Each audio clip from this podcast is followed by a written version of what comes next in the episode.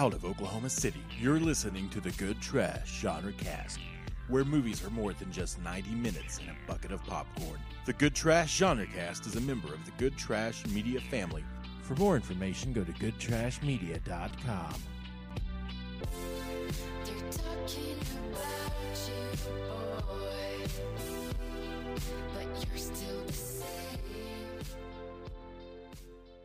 And welcome again to the Good Trash Genre Cast, where a bunch of people gather around a table and we gather around perhaps turkeys or geese and other um, fine feathered friends and eat them uh, for Christmas. And we talk about films that you will not discuss in the course of a film studies class. This week's film is a host pick from one Mr. Caleb Masters. Thanks, Caleb. Oh yeah, no problem. I'm really excited to talk about it. And so we are looking at the Muppet Christmas Carol, and uh, it is exactly what it is. It is the Christmas Carol, uh, Charles Dickens' great little novella uh, made into a Muppet movie. I'm very, very excited to be talking about this with my illustrious co-hosts, who um, I think need to be introduced right now. Uh, we'll go with the most energy first, Mr. Dalton Stewart. Uh, I do have the most energy this morning. why don't you introduce yourself? We're recording much earlier than we normally do. My name is Dalton Stewart, and a humbug. Thank you very much. Around the table to the left, ma'am. Who are you? My name's Alexander Bohannon, and Mother always taught me never eat singing food. That's a good wor- r- rule and word to live by. Thank you very much uh, for that. To my right, sir, who are you again? Uh, my name's Caleb Masters, and Dustin, you will love podcast. It's the American way. It is the British way. Mm, yes, yes. Thank you uh, very much uh, for that. My name is Dustin Sells, and uh, that was uh, predictable, and that was, uh, you know, very, very silly, Mr. Dalton Stewart, but it was short, so I liked it. And uh, therefore, I'm glad of it. See, uh, that's the story of my life. Predictable, silly, but short. but short. Um, less so on the short bit. But anyway, uh, we'll talk more about that here. I see Ask around. head shaking everywhere. Uh, we're going to talk about this film now. In case this is the first time you've tuned in here at year's end of uh, the Good Trash genre cast. This is our our final show proper of the year. Well, yeah, we have one more to go. We have the Shelvies coming up next week, and that's going to be exciting. It's our award show where we award the films that we talked about over the course of the year. It's uh, masturbatory and self-congratulatory. Or Atory. Just like the Academy, so Yeah. I, I tend to think of it as a viewer's guide to the I- year. I, I like to think of it as a fun, yeah, recap of, of what's come and what's coming. And and I think sometimes people get a new multimedia, you know, device that catches pods in different ways, and they can hear that show and go, "Oh, this is the parts of the back catalog I ought to look at based on the recommends of the host of the show." But that's coming up next. No, that's not what's happening right now. What's about to happen, uh, in case you have tuned in for the first time, is we're going to uh, generally avoid spoilers, and uh, we're going to find out that Scrooge just needed to find his sled. We're going to avoid that uh, for the get go uh, in the first part of the show. What we'll do is a synopsis from the voice of the cinema. Then we'll do our quick thumbs up, thumbs down reviews, which tend to be spoiler free. We'll move into our gameplay, which can be spoilerific uh, regarding the film in question. Can you spoil a Christmas Carol? I mean, it, it it could. There was there was a first time for all of us. I remember that the first time I saw it was a hundred years after it was produced. So there is a first time for everyone. So yeah, it's a sled, guys. That's what I'm saying. Uh, but nonetheless, uh, after we get into our spoiler space, uh, we will uh, give you a, a little heads up, tell you we're getting down to business, and that business being analysis, and that's the spoilerific spoilerage zone. So uh, you have been Scrooged and warned about all of that. So without any further ado, we're going to hear from the voice of the Dollar Theater yet again this week, and hear the uh, synopsis to the film Muppet Christmas Carol. I like it better when you call me the voice of the Dalton Theater. The Muppet characters tell their version of the classic tale of an old and bitter miser's redemption on Christmas Eve. Also, this is the ideal voice for saying the word redemption. Excellent. Thank you very much for that, Mr. Dalton Stewart. Well, I'm going to go to you first, Mr. Caleb Masters, picker of the film. Thumbs up, thumbs down review. What have you to say about The Muppet Christmas Carol? I, I mean, it's still my favorite version of the, Mupp- the uh, Christmas Carol. I've seen, I mean, eh, God, started thinking about 'em, at least like nine or ten different iterations in a film of uh, the Christmas Carol. And you know, this was the first one I saw as a kid, and it really sticks around. And there are a couple of really, you know, great seconds that I might re- recommend later. But this this one's still great. It's got charm. It's got personality. It's got all the fun Muppet stuff I really like. It's it's kind of meta and poking fun at, at the the story proper. Um, which which is really great, and you know, just the, the, the casting of specific Muppets in certain roles is, is pretty pretty clever, so it makes for fun. Uh, Michael Ca- Caine uh, is still the best Scrooge that I've seen by a lot. Like, uh, and, and there's some other great Scrooges out there, but it's just like every other version's just not as good as Michael Caine. He just brings the whole range of the character uh, to the forefront. I think.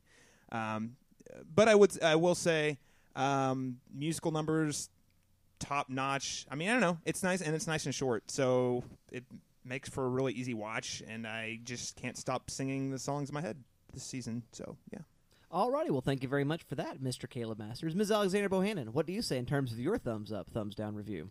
Uh, this is my favorite Muppets movie. I'm a diehard Muppets fan, so you kind of know where my prejudices lie. Um, I would say that everything about this movie is excellent. It's the perfect Christmas movie. I, I feel as if every time you put this on, I I will cry at the same parts. I'm a huge huge sap, and yeah, I, I could talk for a really long time about this why this movie is great, but I'm sure that I have there are differing opinions at the table, and I'd be interested to hear those. Alrighty, well, thank you very much for that, Ms. Alexander Bohannon. Mr. Dalton Stewart, what say you? Uh, I'm tired of uh, puppets coming here from Puppet Land and taking all the jobs, so that's where my prejudices Holy lie. shit, Dalton! No, I'm kidding. Build a I, wall. I, I don't really have much of a relationship with the Muppets. I mean, I, I'm familiar with them, obviously. I thought the uh, Muppets Baby cartoon was uh, pretty rad when I was nine. oh yeah, we love that. Um, but uh, uh, yeah, I don't I don't really have the relationship with the with the, the Muppetses that I, I think you uh, have, Alex, and that I think you have, Caleb. But I did I enjoyed it a lot. It was a really sweet little film. It was very cute. Uh, Michael Caine w- was Michael Caine. I mean, he was absolutely fucking amazing. I read this great thing where uh, he said to Brian Henson, uh, "I'm going to play this totally straight. I'm just gonna." You know, I'm not going to acknowledge the fact that I am talking to puppets. I'm just going to play this 100% straight, like I'm in the Royal Shakespeare Company. And Brian Henson was like, "Yeah, man, yeah, you got it. You're you're in. And I think that shows throughout the film. I mean, Michael Caine is operating on a whole nother level, um, and it's it's really great to cut back and forth between uh, Gonzo as uh, Dickens and uh, Rizzo the Rat. Uh, having their, their fun silly times uh, cutting back and forth between them and Michael Caine like doing some really serious shit um, so that was a lot of fun uh, I, the, the musical numbers were fine I, they were fine um, they were cute they were fine um, it is definitely a, a movie that I could see myself falling in love with had I seen it when I was a child, like you guys. I this is the first time I've ever seen this. Um, Blows my mind. By I the way, I just no, I mean it just kind of the way it worked out. Yeah. Um, I've seen uh, Muppets uh, Treasure Island, which is great. that that movie movie's is also amazing. amazing. yeah, I with Tim like Cur- Tim. Curry as uh, Oh, yeah. Long John Silver. Yeah, that one's fucking great. Um, th- this is one of those things that yeah, I think I just missed the ship on. Um, Yeah. but that said, I did really enjoy it. I mean, it was a it was a perfectly fun watch. Uh, and again, Michael Caine is the bee's knees in this movie. Uh, I, I just think it's absolutely astonishing um, the performance he, he decided to turn in because I think a lot of other actors would not have turned in that good of a performance. Um, but yeah, it's it's fine. Do you like a Christmas Carol? Okay, well then you'll probably enjoy this. Do you find it to be a tired story because it's tired? Then yeah, you'll probably feel about how I feel about it. Fair enough. Thank you very much for that, Mr. Dalton Stewart. I have to say, I'm a bit more middling uh, in my rewatch of this film. Now, this Because you, you also grew up with I it grew up with this movie, along with these two. and I haven't watched it since I was ten, probably. Oh wow. And uh, so It's a long time. it, it, yeah, it's been a minute. well, that's impossible because you were 12 when it came out. But Well, okay, Yeah, So- that's valid. okay. So I was twelve. You know, yeah, 12 or but you haven't seen it since like Yeah. the early 90s. the early parts of the 90s yeah i haven't seen it you know and uh, been through it uh, since then i have to say that um, i i think the the musical bits are weak uh, frankly yeah, they Uh, didn't really do it. I mean, they were cute. they're cute, but they're, they're not well performed, and they're not up to that sort of level of the Disney musical or other sort of uh, you know sort of kids animated musical. With the, the, the they're they're catchy to an extent, but they're not performed super well, and that's I mean partly because they are using the the the, the, the typical puppet directors and puppet voices uh, in doing that, and there's only so much range you've got singing if you're Kermit the Frog, and uh, so I mean I get that. Yeah, you know, hi so, so the song where, where Tiny Tim is on on uh, Kermit's shoulder and they're they're walking down the street and singing together. That's that's not that's not catchy. It's No, not good. I no, love I that. mean, it's I love o- it. it- it's okay. It's short. It's only like thirty seconds, I think, It- but it's it- great. It is okay, I guess, is what I would say. It, it, it's not up to the level of just again sort of a standard. I guess I've got in my mind right now in, in terms of just evaluative quality. Uh, with that, also, um, I don't know that I love just the sort of uh, adult humor stuff that gets thrown in in these kind of movies. Anyway, that's really most of it's not there. But the, every once in a while they throw something in where one of the rats say is you know something like I'm freezing my assets off, and uh, a- a- another point at which since we have uh, we're using the two uh, movie critic guys uh, for Marley and Marley. Statler and Waldorf. That's like one of the. Oh, you don't it's- like that? It's Jacob and Robert Marley, you know Bob Marley. I mean, I know the Muppets guys all smoked a lot of weed, but come on. I, I, oh, I never even made that. You, I, I, that was the first thing I thought. I was it- like, I, it's I kept thinking about Bob Marley. of course it's Robert Marley. Well, and then especially when Animal and his band show up. yes, Yeah, I was like, oh yeah, yeah. you know, now I love that stuff. And then finally, I have to talk about Michael Caine. Now, I love Michael Caine. I I worship at the church of Michael Caine. What are you going to say about me, Uh, but I will that say was terrible. I'm it sorry. was a real bad. that was Michael Caine. really bad. I'm I'm off. that's that's that's like top five worst impressions I've ever done on Uh, this show. Yeah. Um.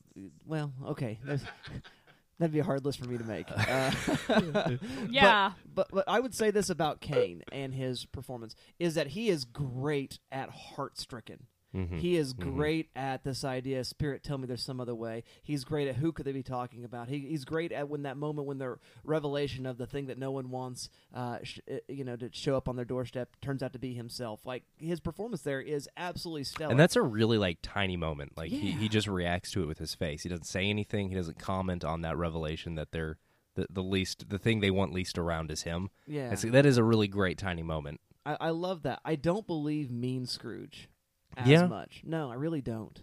Um, I, I really have trouble believing that from Michael Caine. Like, and like when he's per- in his office and he's he's threatening to fire his employees. I, it feels like he's just playing that role, and it, it- Okay. it, it feels more like he's reading the lines uh, at the appropriate volume and perhaps voice timbre. But his voice is just in his acting and in, in his presence and of just you know his body as instrument. Well, and I think just that, isn't quite there for me. I I wonder if some of that might not be our baggage with Michael Caine, um, because over the last ten years or so, I mean, his perf- his roles have veered much more in, into you know wonderful patron saint of uh, old mentors. Yeah, that's fair. I also do wonder as well if that's not just we talked a little bit about our baggage with a Christmas Carol. Mm-hmm. This is the only version of a Christmas Carol. This, this and the one man um, Patrick Stewart production recording of a Christmas Carol of only Christmas carols I can stand. I find I, I don't like this isn't my holiday like movie and I rewatch every version. No, this is like there's two versions and I only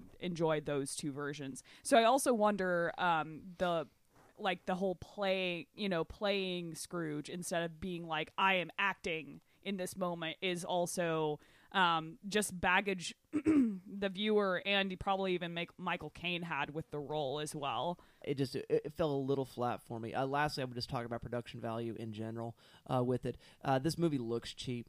It Um, does. It looks real Big time, cheap. big and, time. And and it- for the most part, that's fine. I mean, I grew up with the Muppets and the Muppet Show, and that sort of you know uh, vaudeville. You know, uh, we just threw it all together kind of shtick is fine. But this film does seem to. Um, um, reach for something of a higher register, and I think it fails to grasp it. Uh, the most uh, egregious moment of which is uh, when we sort of see the disappearance of the ghost of Christmas present, and they superimpose some CGI sparkle on top of him. I don't know if you guys noticed that or not. Oh, yeah. but it, it was it was real bad.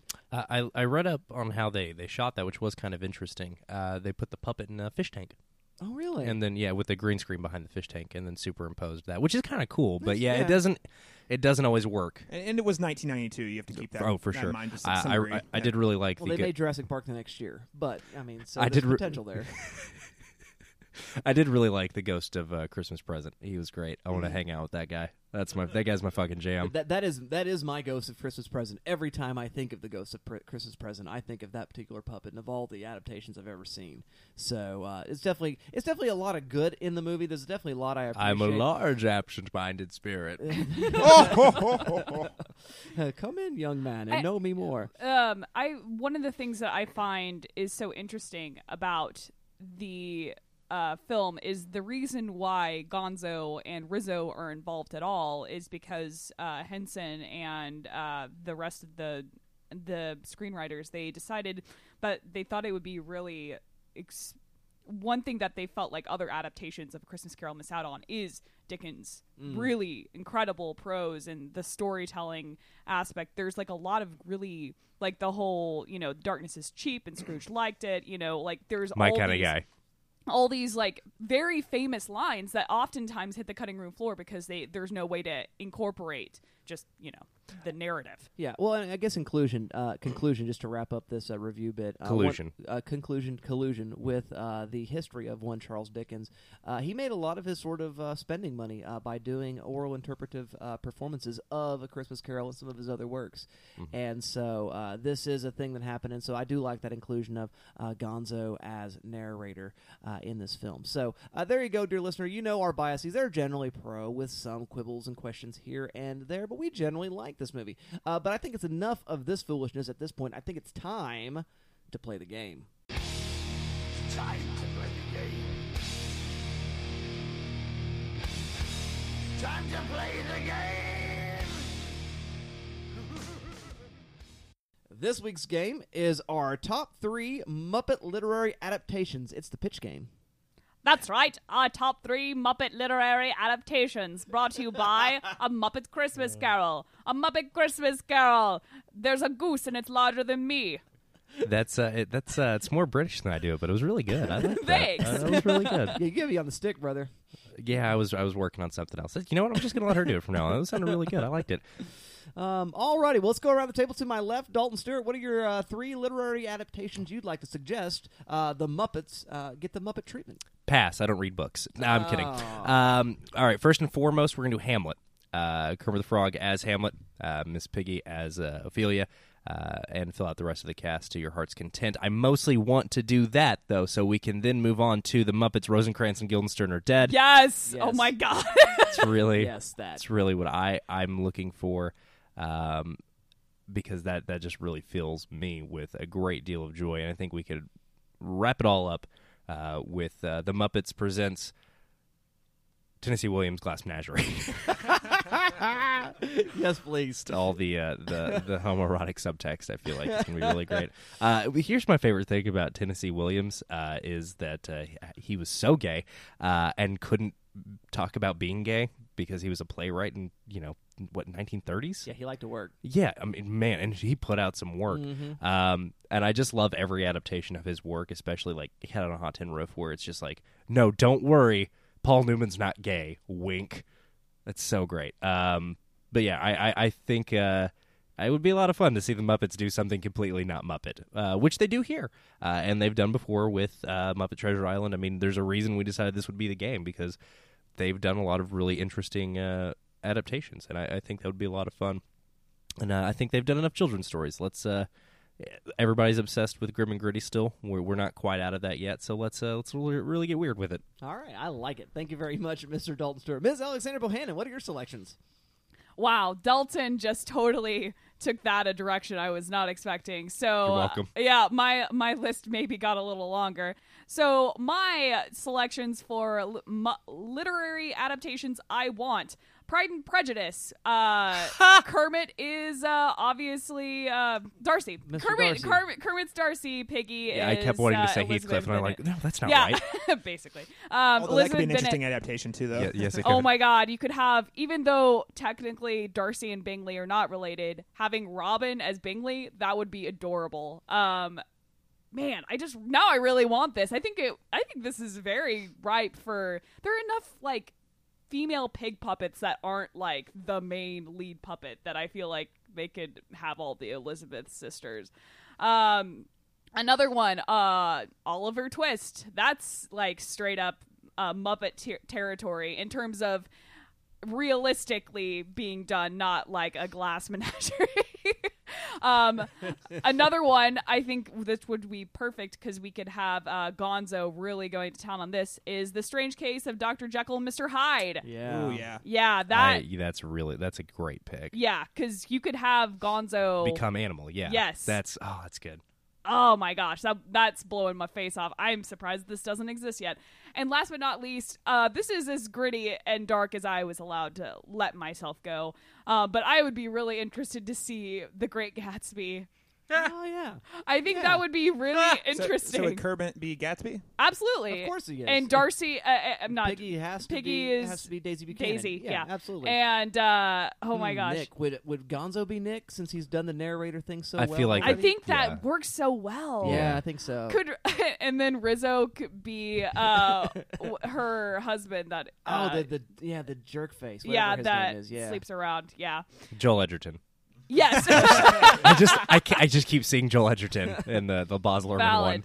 one. But yes, so those are my uh, literary adaptations of the Muppets that They I would have to do Jay Z on the soundtrack themselves, though, or it doesn't count. That's, Oh that- man, that- that I would love rule. all of the musical. Oh, sorry. Yeah, yeah, I would Muppet- love the Muppets musical Jay-Z. numbers that came from this. I, I can't do Kermit. I was gonna do 99 Problems, but I can't do Kermit. I've got 99 problems, but the, but the pig ain't one. Oh my god! That's great. Hi ho. Well, we Uh, all had that. We all had that Professor Hayes that sounds exactly like Kermit the Frog was a Kermit in his thing. natural voice. It's it's amazing.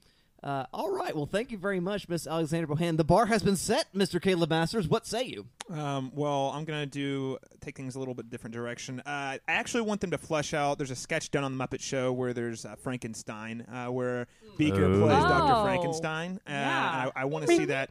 I w- Beep, beep. Yeah, I want to see that taken uh, to like a, a at least a, an hour long feature because I think there's enough material of Frankenstein for that to happen. Animal would be the creature, correct? You could do animal. You could do Kermit too. That's interesting as well. Um, I've green. seen. I think it's a Kermit in the sketch, but yeah, animal would actually be a really good one for that. Um, next, I want to go look at the Hunger Games. Um, so we're gonna Wait, what? you said you said you said uh, we said uh, literature adaptations, and uh, Hunger Games is young adult literature, and I'm trying to. You know the thing about. it's a book made of words and and, paper. and it's not. No, here's the, I don't even really like it that much. But I'm saying if you want to keep hip with the cool kids, uh, because apparently that's what the Muppets are trying to do these days. Uh, you keep J Law as Katniss, but then you replace Peeta with Gonzo and Gale with Kermit. Okay, and then and then like once you get inside the arena, Sweetums could be like the giant dogs at the end, like a bunch of different Sweetums. That's the giant monster puppet you see chasing stuff around Oh, usually. it's so good. Um, uh, Miss Piggy, uh, Madame Snow. Uh, you know, I think that there's a lot of potential here uh, for a really fun adaptation. this is just totally weird. I know it's wonky. I'm just saying it could be a lot of fun. Uh, and the, I want to see Les Mis. Uh, you know, also I, I would love to keep Hugh Jackman, although not serious Hugh Jackman, playful Hugh Jackman, same role. He just takes it way fun Hugh Jackman way. But I want to see Javert played by um, Fozzie the Bear, who is a comedian who had That's exactly what I was thinking. yeah, he's Fozzie the Bear. He had a he had a comedian. He had a joke that no one got, so he was convinced no one could ever get jokes ever again. So that's kind of his drive. Monster leading the revolution, re- revolutionaries. I don't know. I think it could be fun. Alrighty, well, thank you very much for that, Mr. Caleb Masters. Okay, my serious picks, I will begin with them. I have three silly picks I want to throw out there at the end. But serious picks Dr. Faust with Fozzie the Bear selling his soul for fame and fortune. Oh my God. That's perfect. Yeah, and Who's so, uh, who's Mephisto? uh, m- m- oh, Mephisto. Oh, Gonzo, obviously. Yeah, Yeah. Gonzo just feels like the right choice for so many different Yeah, things. he really- Gonzo's amazing. Yeah, he's he's, he's He actually, he, in the history of the, the Muppets, he's played a lot of different types of characters and different roles in the cast too. Yeah. I, I think that's probably why we keep going to him. Yeah, He and, does and to have a he's lot of also range. kind of like t- he is constantly cast in that narrator role because Caleb and I were probably the only person that watched uh, Muppet Classic Theater, um, in which he ba- he plays the narrator narrating fairy tales. So yeah, He he is the definitive narrator. Of Yes. Um, I also want to see an adaptation of Sir Arthur Conan Doyle's Sherlock Holmes. Um, Bless. yes, yes, Study in Scarlet. I think That for checks sure. out. Yeah, that- for I sure. love this. And of course, Kermit is Holmes. Um, I'm not sure about Watson. I go back and forth between Fozzie and, And uh, Gonzo. Gonzo. Yeah, I think Fozzie feels. I think Gonzo feels Correct. more like a Moriarty to me, anyway. Yeah. and we've got to sort of Yeah. interact that somehow. Yeah, I, I think that could be a lot of because because Gonzo can play a really fun villain too, Yeah. right? Yeah. And so there is uh, definitely that at work uh, for me. Uh, lastly, uh, really, really, be just because of my own fandom, um, you know Bram Stoker's Dracula from the Muppets. I mean, we've got to make that thing happen. And of course, Gonzo is Dracula himself because he is weird and different and from the other places. And so we've got Harker as Kermit. We've got Mina as uh, uh, Miss Piggy. I'm not so sure about Lucy. Um, there's some interesting things to be done there. I'm thinking about the lady in the band. S- I'm sorry, I was just thinking about Van Helsing, Sam the Eagle. S- Sam the Eagle is Van Helsing. Yeah, Okay. Yeah. All right. that, that fits. thank you. I can get behind that. He's Dutch, not American. But anyway, that, It's not that'll be fine. Um, but for my yeah, you know who else isn't Dutch? Fucking Anthony Hopkins. correct. You know who else isn't British? Fucking Keanu Reeves. It doesn't Right, matter. Nothing right, matters. Right. Well, I mean, Sam the Eagle is the character. He'd have to play it British, and that would be Yeah, just like in this movie. just well, it's, for like two The seconds. American way. The British way. Yeah. Uh, okay. Uh, there, there's a thing that could happen there. Um, my, my silly picks. Um, I would like to see uh, the girl with the pig tattoo. I would like to see uh, um, Silence of the Hams, and finally, I would like to see uh, the Muppets present Cujo, and uh, just for kicks and grins. I, uh, I I started thinking about uh, the Muppets presents uh, Goodfellas with Rizzo the Rat as Henry Hill. yes. yes. please. Oh my All god. my life, I wanted to be a gangster. Yeah. Yeah. Rizzo is probably one of my favorite Muppets. The the thing where he gets chased by the uh, the cat puppet in this, and he screams, "I'm from New Jersey." Yeah. It's really, was it's it really great? I really liked that. That was fun. It's good stuff. There, that, was, the, that was good. The cat. The okay. I don't know if you guys have ever noticed this, but all cat Muppets are very weird looking. Oh, yeah. like nobody ever like. Yeah, they look get like a- other shapes down really well, but cats look always very strange. They look like a fucking fever dream cat. Yeah, I don't know Because what happened to my voice. they look like a fucking fever dream. Yeah. Yeah, they're terrifying. Their their eyes are a little wrong. They're it's yeah, they're just they're wrong. Super mangy. They looking. came back wrong. Yeah.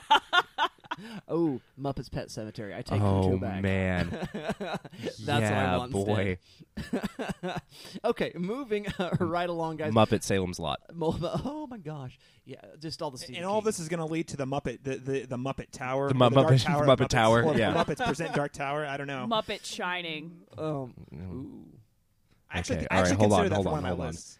oh, here's Kermit. Um, Ker- Kermit is um, Cat, Catman Scrothers or Oh, Scatman okay. Crothers. Um, oh God, Jack oh this is Nicholson's Jack hard. Nicholson. Yeah, Jack Nicholson's Jack Nicholson. And Robin is the kid. Yeah, is is um, oh my God, Danny. Oh, this is oh man, my brain is just like exploding right now. I can't. Shelley Duvall is Is Oh, Miss Piggy? Miss- Miss Piggy. Miss Piggy. Yeah, It has to um, be. Gonzo is Lloyd, the bartender.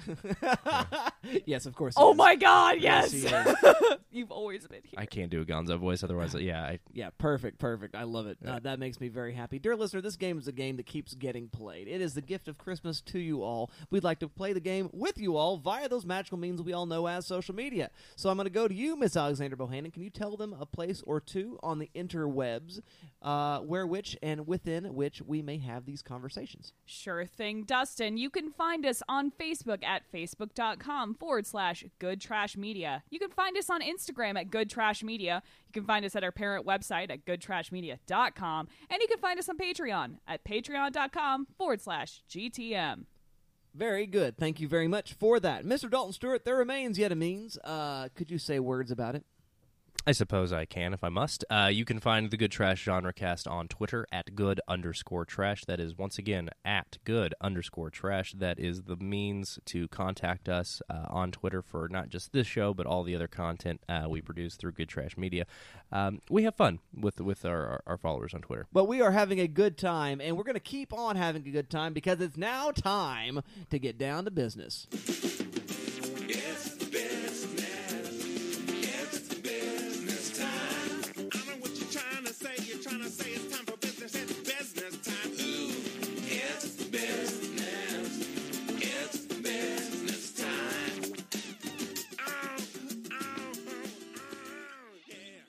That's right, dear listener, and that business in question is, as always, analysis. I am so stoked to hear the words again that these humans will say to me about puppets. And so uh, we're going to meet puppetry and humanity in all kinds of fun analysis. I'm going to go to you first, picker of the film, Mr. Caleb Masters. What analysis do you bring? Yeah, well, let's just talk about the, Muppets in general, kind of like what they do. Uh, they they're always about. There's a little. There's always a hint of satire, hint of parody, but it's. I think it's real. What's really it's always fascinating about me is is kind of that meta storytelling where they're they're a show within a show, right? Going back to the original Muppet show, and, and then e- even in their films, you're always like they always know that they're in a production of some sort, which I think's a, a lot of fun and actually is a forerunner to a lot of a number of films we've talked about on this podcast, like Scream or uh, The Cabin in the Woods, a lot of different things like that, where you have uh, pe- you know your characters realize they're inside of some sort of a production, and this one just happens to be kid friendly. Uh, but it's been this way all the way since uh, the Muppet Show debuted back in 1976, and I, I think this is still a spirit that is very much in line with what we see here in the Muppet Carol, uh, Christmas Carol. And, and and the reason I brought up my review that this is you know hinting at kind of that stage play adaptation, I really think this is supposed to feel extremely stagey because what they are doing is they're making a, a full length feature film version of their version of the stage play that they would probably put on the Muppet Show normally. Like the, the whole thing is presented as uh, a show that you uh, a long form sketch you would see on the Muppet Show, but instead of uh, going through the whole you know all of the setup of hey this is the Muppet Show yada yada, they just give us the production. So because the nice thing about the Muppet Show, if I'm if I remember correctly, uh, is that a lot of times you don't see all of the sketches. You, you you see a lot of the drama going on backstage, so you don't always get to see the the plays or the sketches uh, or the shows that they're actually putting on for the audience. So what you get here uh, with Muppet Christmas Carol, Muppet Treasure Island, and a lot of their films is you get to see what one of their actual productions says. And what I think that this is trying to communicate is it's trying to you know make a, a deeper connection with the characters in the film and the audience, um, and, and also trying to subvert some of the things we we know um, about said classic literature uh, in this point. Th- There's a really great line where Statler and Waldorf are basically that they're they're making fun of you know Scrooge's lines. He says that's a bad pun. Come on now. You know, it's it, there's a there's a lot of little things like that that imply that the characters themselves find the source material kind of silly, um, in the end, which lends it to criticism that we should all kind of watch said films with that kind of eye. Um, so I think this is a phenomenon that you, you see throughout Muppet history, and uh, I think most times it works. Although recently there was a show on ABC that kind of tried to do the same type of thing uh, with like your late night shows. Yeah, it's like the, the the most recent uh, attempt to revive the Muppets. Yeah, on, on Yeah. TV, and not the not the films, Yeah. but there was a TV show which kind of tried to tried to put them in a modern context. And I think this is why you see Did they get a second season? no, it was just got- a one it and got done. canceled. And honestly, I try. I actually watched about four episodes, and it was really bad. It's not particularly good. Well- yeah, I watched a couple. It, well, because they were. It's it's the thing about the Muppets that's really special is while they are, I think it's incredibly smart and well written, and it works for.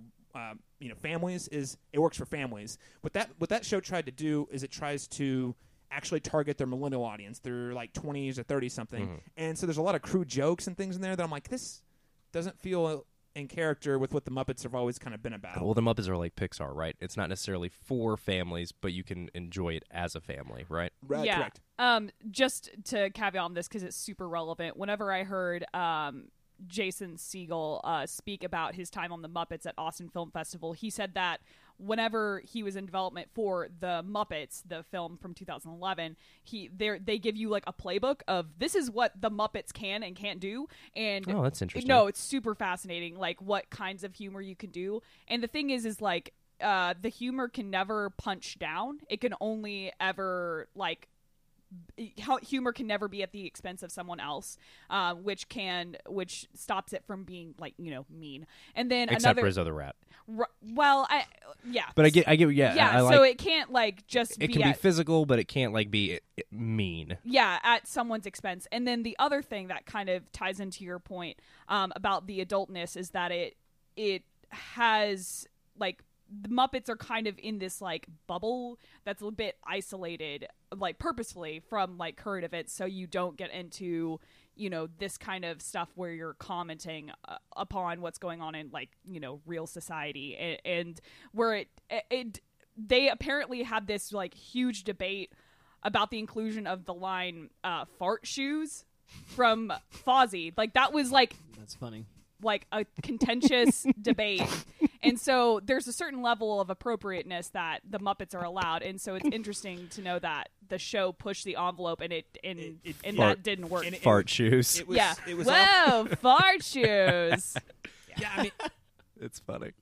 Yeah, I mean it was it was off brand. So uh, I mean I, I guess it goes to say that I think that the the Muppets works best when it is servicing families, and and it does, and I think it's fine that it actually exists in that bubble, um, having us question a lot of those stories that everyone, kids generally are going to read or watch. And I think that's kind of what makes it special. Um, and whenever whenever they step outside of that, whenever they take that you know that, that kind of uh, satirical logic outside of their their family friendly or those uh, the, the the classic literature uh, stories, what you see is something that feels like a poor imitator of better satire, I suppose.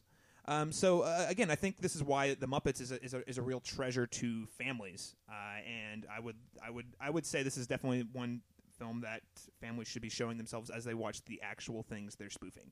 Excellent. Thank you very much for that, Mr. Caleb Masters. Mr. Dalton Stewart, what analysis do you bring? I I don't really have much for you this week, guys. I- I'm sad to say. Uh, but one thing I did want to mention that I, I think is really interesting, and I feel like we've touched on this before uh, on this program, but I, I think one of the things that works really well about um, taking classical literature uh, and making it, uh, you know, uh, populating it with puppets or cartoon characters. Um, and I- think it's a really noble pursuit to try and introduce uh, young children uh, to classical arts, and I, I think that's. I think I'm almost certain we talked about this way, way back when we did Treasure Planet, um, the Disney failure uh, from 2002. Um, failure commercially, I think critically it did okay, and we, we all liked it well enough, and we love it. It was fine, but my my point is, I, I think there's something really special about that. And if you look throughout the Muppets canon, um, they do that a lot, but I think really th- this was the era for that. It seems like because I, I look back on the things that I consumed as a child in the early '90s, and not just classical literature, but um, a lot of the Nickelodeon cartoons that uh, I look back on. Uh, they were all like referencing like classical film. I think there, I can think of I think Rugrats and Hey Du- Hey Arnold, and I'm trying. There's a couple of different cartoons that specifically reference Casablanca, um, and I think that is one of the better things for children's programming to do is try and work in some sort of uh, nod or, or homage to things that children are going to need to know to understand culture. Uh, and and I, I think that's really important. I think it's really special. Um, and I, I think it's it's kind of noble, and I, I, I respect that about people who choose to work in children's entertainment. Uh, is, is not to just entertain children and, and not just educate them, but also culture them to some extent uh, and, and teach them things that they're gonna need to know. Um, I struggle with this a lot. Um, I'm, I don't have any children, but uh, I wonder uh, if you've listened to the show more than once, you know that I have a very complicated relationship with organized religion. That said, growing up in uh, organized religion taught me a lot of the things that I need to know to understand Western culture. Um, and I think I that's just something I think about all the time is how do you introduce these stories uh, be they religiously based or be they classical literature? How did you introduce these stories to children? These stories that frankly aren't always palatable uh, both in terms of entertainment and also in terms of their message but how do you communicate these things to children that are really important to know and to understand to go out into the world and consume art and consume media things you need to you need to have some grasp over the fable of cain and abel you need to have some uh, some grasp of a Christmas Carol. These are things that you need to know about to be able to fully understand Western media and Western art. And I, I think what the Muppets are doing is really important. Yeah, and I I mean, really, just to, to take that a step further, I think it's it's really important because I don't. Not only I think is it in, in- introducing children to those things, it's also kind of it, it is criticizing them in a very playful, spirited way. Absolutely. Saying, hey, this is a great. Obviously, we're doing this. This is great. You should watch it. But here's some things that are wrong with the material at hand. I mean, watching this was the very first time that it ever occurred to me. And I was texting you guys as I was watching this. Uh, it had never occurred to me before, but I was watching. I was like, wait a second, is Ebenezer Scrooge like a complete Jewish caricature? Like it never occurred to me before, and I don't know if that was the way the Muppets had were were presenting it. Um, and we we went back and forth on this in our group chat, and Arthur pulled this massive amount of literature. There's been a ton of writing on this about whether or not Dickens himself was an anti-Semite, and whether or not Ebenezer Scrooge is an anti-Semitic character. Um, so we, we could literally do an entire episode just about this conversation. But I think what's more important than the outcome of the conversation is having that conversation. Correct. And I, I think w- it was just really surprising to me that it never occurred to me. And I've seen several versions of A Christmas Carol, and for whatever reason, this was the first time it ever like clicked for me.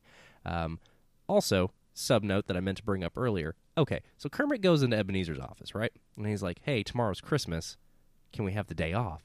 And I'm sitting there thinking, "Wait a second. It seems like Kermit's worked for him for like a while. like probably a couple of years at least. How the fuck have they never had this conversation before? Did Christmas always fall on a weekend? What?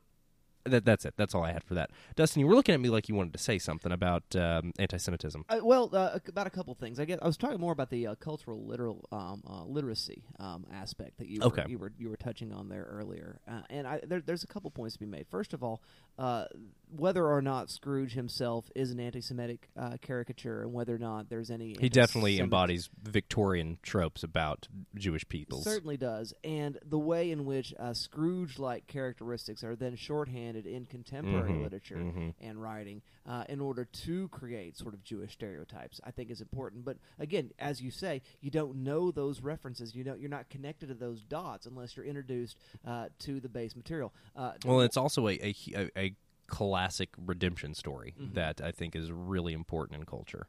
And the last thing I would simply say is this: is just that the way um, story writing right now, uh, the way literature is going forward, uh, both in graphic novels and in you know literature proper, I suppose, if you want to say proper, but that's a whole other conversation. Um, is that there are these references uh, that you do have to have some understanding, or you're just simply not going to get them. You mentioned the Cain and Abel fable uh, a little bit ago, and Kind of uh, a big one. it's it's huge. Um, interestingly, I was reading The Sandman just the other day, Mhm. and uh, Cain and Abel both live in the land of Dream. Um, Yep. As you may or may not know from the Book of Genesis, uh, Cain is sent away east of Eden to the land of Nod. Uh, in the Bible, and uh, Gaiman just plays with a pun there. It's the Sleepy Land. It's the Yeah. land of dreams, Yeah. and that's where uh, you know Cain ends up taking up residence, which is interesting. But you won't get that. There's also a lot of uh, fun, like uh, if you, you get into uh, if you're into vampires and shit. There's a lot of uh, references to Cain uh, in vampire lore um, for things that are really lore heavy. They And often also Judas. Yeah. Uh, it's it's really interesting, uh, and I it, Judas is a big one. Oh my God, really? Like the entire like last five stories about Jesus, you kind of need to know those if you're going to study Western art. They they come up a lot, so I don't know. It's just I think it's interesting. Yeah, absolutely. Well, thank you very much for that, Mr. Dalton Stewart. Ms. Alexander Bohannon, I'm excited to hear what you have to say. Bring some analysis to The Muppet Christmas Carol. Sure thing. So, what we're going to talk about is a little different from what my uh, peers have talked about today. I'm going to examine uh, some issues regarding distribution and the edits of this film because there are two. Um, so, some things, important things to note there were some songs that don't did not make it to the final theatrical release. Um, They are also not in the version streaming on HBO. Or That is true. in the Blu-ray that was released a couple of years ago. That is true. So uh, there are three songs, uh, two of which were never were filmed, but were never even in consideration to be in the movie. They like immediately knew that they were going to Yes. cut them. So one is uh, "Room in Your Heart" by Dr. Honeydew and Beaker as the charity workers. Um, and the other is Chairman of the Board, sung by Sam the Eagle as Scrooge's headmaster. Yes, I want to see Um, that on YouTube somewhere. I would love to see both of those. So both of them were recorded, but not. So they were they were already recorded, but they were dropped from the script before they started filming in order to help the flow of the story. Now, the last song that I'm going to talk about today, and that's what we're going to talk about the whole time, is uh, "When Love Is Gone." That's a This is the song between Scrooge and his lady friend, that right? is correct. So, um, yeah. So when Love Was Gone uh, was the same situation. It was recorded. They actually did film the entire sequence.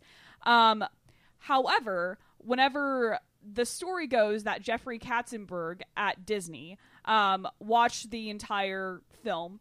And then, whenever it was time to decide what was going to actually be airing in theaters, decided that using his uh, producer power to cut that song from the film because it because it does slow the pace of the film down. I, I believe uh, he also was quoted as saying it was too sad for a children's film, right? Yes. Um, and that they they were concerned, the people at Disney were concerned that it wouldn't read well for kids. To and I to- totally understand because my thing is is like I have seen the quote extended version because that was the first release had the full uh, cut on VHS. So I've seen the version with with Love Was Gone, and yeah, as a kid, totally fast forwarded through that song. Um, You can totally tell though. Um, oh yeah, that it, there's a, been a huge cut. Absolutely. because like it's just like there's a weird dissolve and then everyone's crying. It, it, it jumps Yeah. really, really fast. Yeah, it's well- almost tonally jarring, honestly. It, well, it is. That's the thing. And so that's kind of why I wanted to talk to you a bit today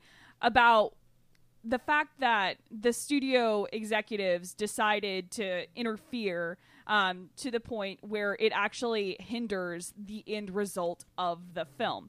Because what it does is, yeah, it totally cripples this huge emotionally stirring, moving, and touching moment of the film because the whole song is about um, Scrooge's young, uh, you know, lover girlfriend. She was fine. Yeah, and and she, she's you, should- you, it's I like that it's you- like yeah. I was like, wait, what? um, so she's singing about how Scrooge, you know, only wants money, and it kind of sets up his emotional stakes and why Scrooge kind of acts the way he miserly for the rest of the movie. Well, and there's this really great. Uh, uh, I feel like I must have forgotten about it, uh, uh, but the whole sequence of Gross, Ghost of Christmas Past is really interesting um, because it really does humanize humanize Scrooge in a, in a way that I think is important because Exactly. he associates Christmas, and I fucking I know people like this. I've been like this in my life. There are certain times or things that you associate with unpleasantness, um, and, and that's Scrooge doesn't like Christmas because he was always alone. Uh, does it ever flat out say he was an orphan or his parents just not around? I don't know, but he's Is, uh, clear. if you go, I think if you go further into the uh, the actual source material, Mhm. um, there was like some complicated marriage Gotcha. things that went on there. So he, e- either way, I- his uh, I don't know For whatever Dustin, reason, you might, his- you might know better than I do. If I recall correctly, it's something with his parentage and like his father just found it easier to leave him at boarding school. Yes, there's some- an entire other character that's in the novel. I think he's like an older sister or half sister that actually really loves him. That is totally cut from this film. Interesting.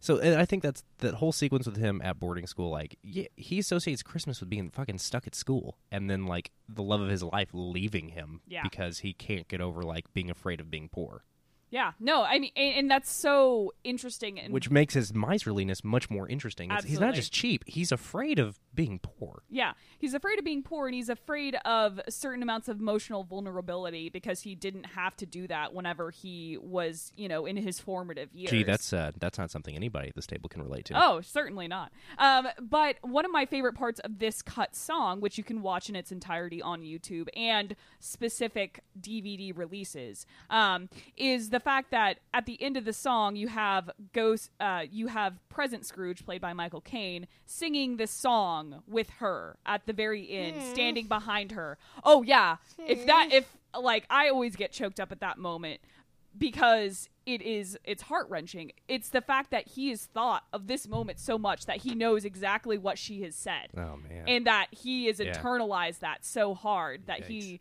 he knows what she has said. Okay, so that's a very integral scene, and then it's the the really interesting part is that the the result without this song uh, kind of cripples the rest of the movie because you have that emotional moment gone, but then at the very end you have this reprise of this song. Um, you know, when love was found, which takes the the um takes the melody of this song when love is gone and changes the words to you know as this kind of redemptive narrative. But but without having this original song in the the longer cut you don't have that kind of conclusion. Um so when they come around back to that song you're just like oh it's another song. I- instead of being like oh it's this kind of moment and it kind of finishes this mo- this story and kind of redeem Scrooge has finally been redeemed.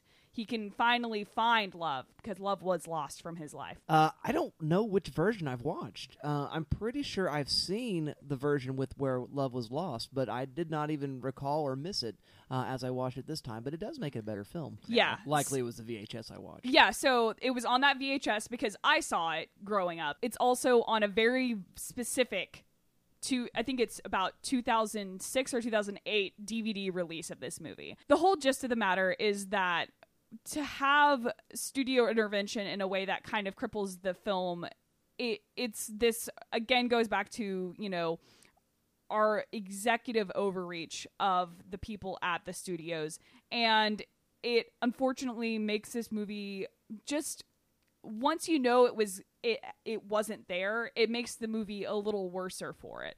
And uh, that's kind of all what i had to say today Well, excellent. No, I, I appreciate that. See, I do say it at the end, don't I? Uh, I do appreciate that very, very much, uh, Ms. Alexander Bohannon. That is uh, that's some interesting information that I was not even aware of uh, its absence or presence uh, in the film. So, thank you for that. Um, I want to talk about Dickens uh, a little bit, and I want to talk about the sort of ethical message that is uh, tied up in the story, no matter how you go about it, whether it's with uh, Disney characters and Scrooge McDuck and Goofy as Bob Marley, or if you're doing this stuff with Rugrats, or you're doing this stuff with you know any number of uh, various characters, or Patrick Stewart and Patrick Stewart and Patrick Stewart and Patrick Stewart. However, it is you uh, do this, uh, the the moral question of the film is one of charity. It is one of that there is a issue of poverty in London, and the way that it is to be solved is by uh, good men with money uh, giving their money to help poor people.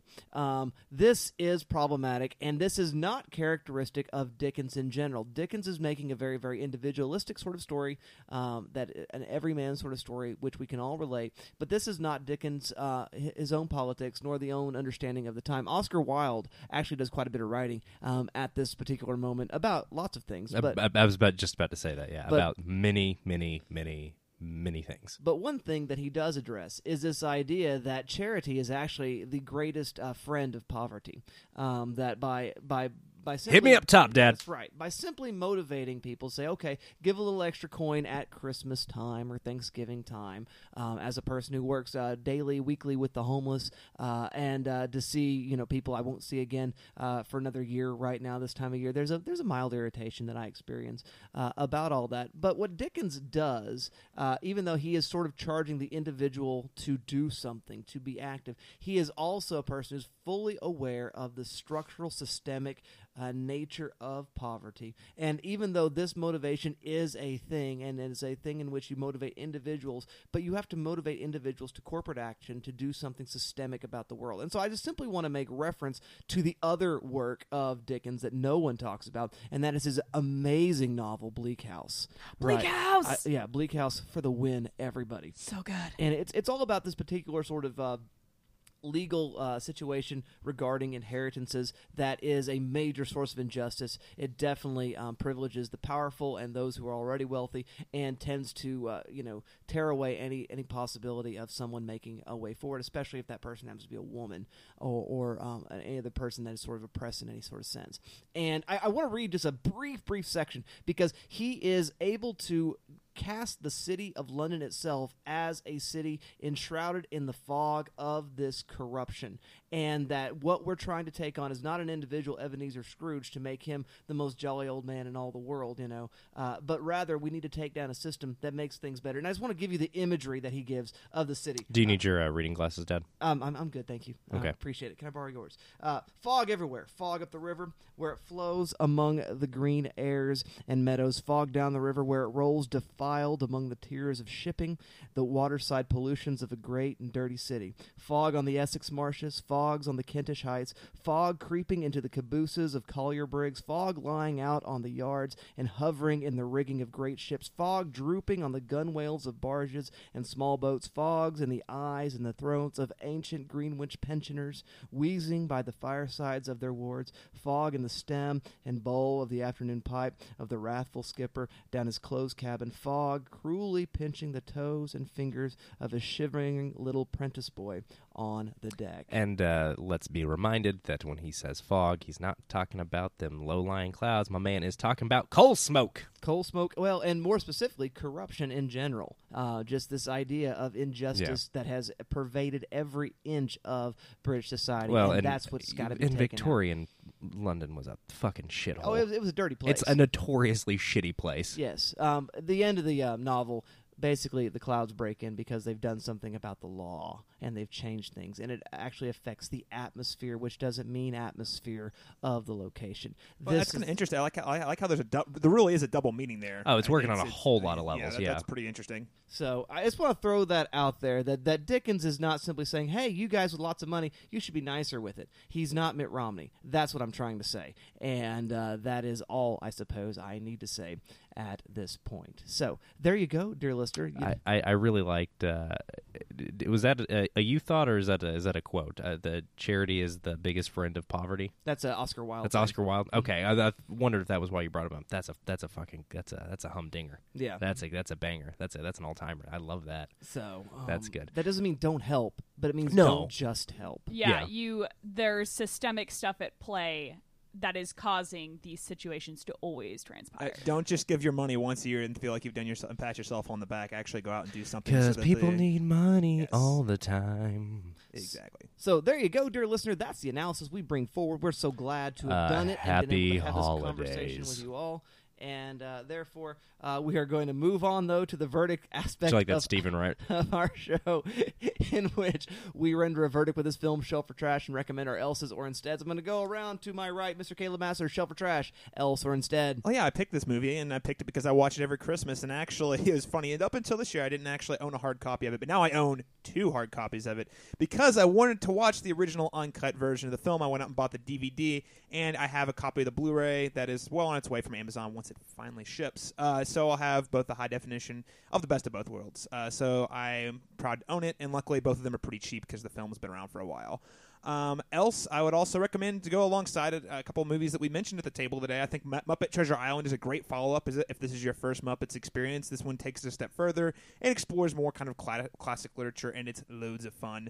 Uh, you also, I would also recommend the the Patrick Stewart Christmas Carol that Alex mentioned, which is like his his one man reading, and uh, the version I saw. I haven't seen him do his one man show, uh, but the, the the there's a made for TV, I believe, is TNT film adaptation made in 1999 that was made because of his one man show. Um, if you can somehow find it, it's just a Christmas Carol. It's made in 1999 and it stars Patrick Stewart. It's really, really, really good. Um, if you want to see Patrick Stewart do Charles Dickens, it's great. And lastly, guys, it's Christmas time, so that means we have no choice but to watch the greatest Christmas movie ever made, Die Hard. and celebrate with your family. Die Die, Hard. Hard. Die Hard. Die Hard. Die Hard.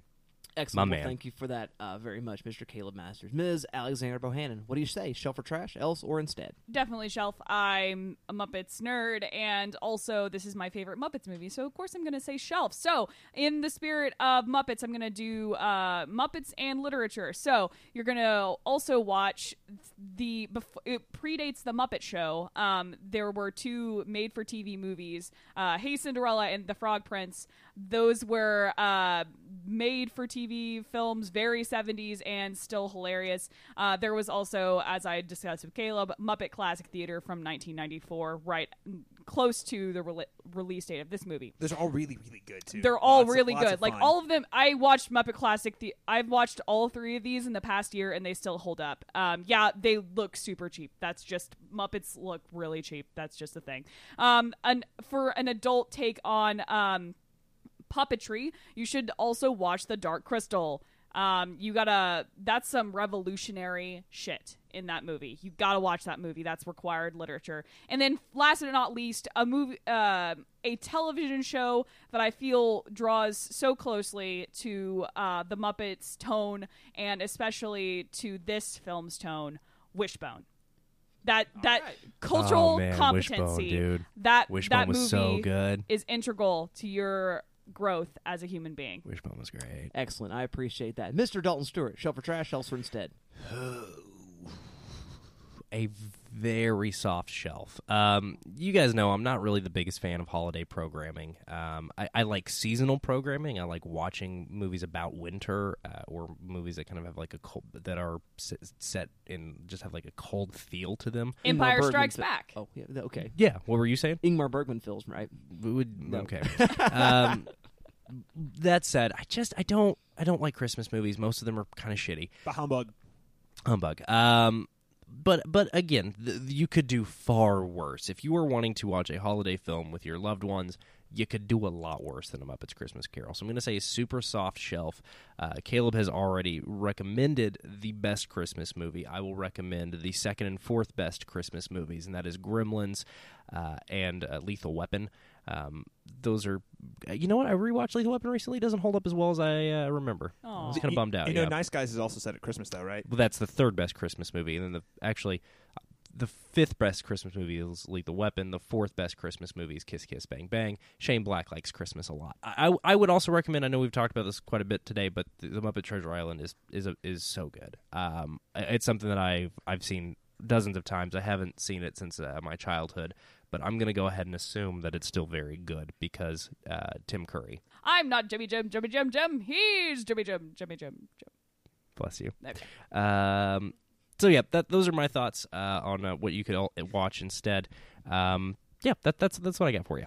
Alrighty, well, thank you very much for that, Mr. Dalton Stewart. I am going to give a very soft trash in Mm-hmm. the same way you give a very soft shelf. It's it's good if you catch it on the telly, you should watch it. Um, if it is uh, on HBO, It, it is this time of streaming on HBO's streaming platforms, and So, yeah. since they own it, I'm sure they'll be airing it a lot.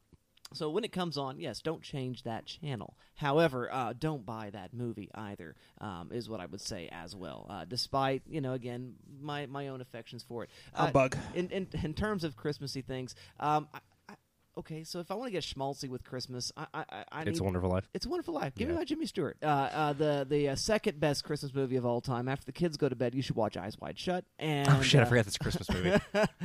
and uh, those are my recommends a good uh, pick. r- regarding that. So uh, it's Wonderful Life, followed by Eyes Wide Shut. Good You know, night, had by all. I, I want to thank Caleb for this host pick uh, because without it, uh, we would have maintained our promise that we made four years ago, which was that we would never, ever, ever do another Christmas movie ever again. Um, I, I believe that was the promise. That- we- those were words that we said. Yeah. yeah. Alrighty, well that is it for our show. Uh, we don't have a homework to assign you for next week because next week we'll be doing our Shelby Awards, so stay tuned for that and hear what the best and brightest and darkest points were in the course of our year together, uh, doing this thing called Good Trash because really that's what it's all about, guys. It's all about that conversation about the movies. You keep watching, we'll keep talking, and we'll see you all next time. The Good Trash Genrecast is produced and edited by Arthur Gordon. Direction by Dustin Sells. Social media by Alexandra Bohannon, Caleb Masters, and Dalton Stewart. Our intro and outro is Night Call by Kavinsky and Lovefoxxx. We are also proud to feature music from Deer Tick this week on the program. For more information on this episode of the Good Trash Genrecast, as well as the rest of the Good Trash Media family, please visit goodtrashmedia.com.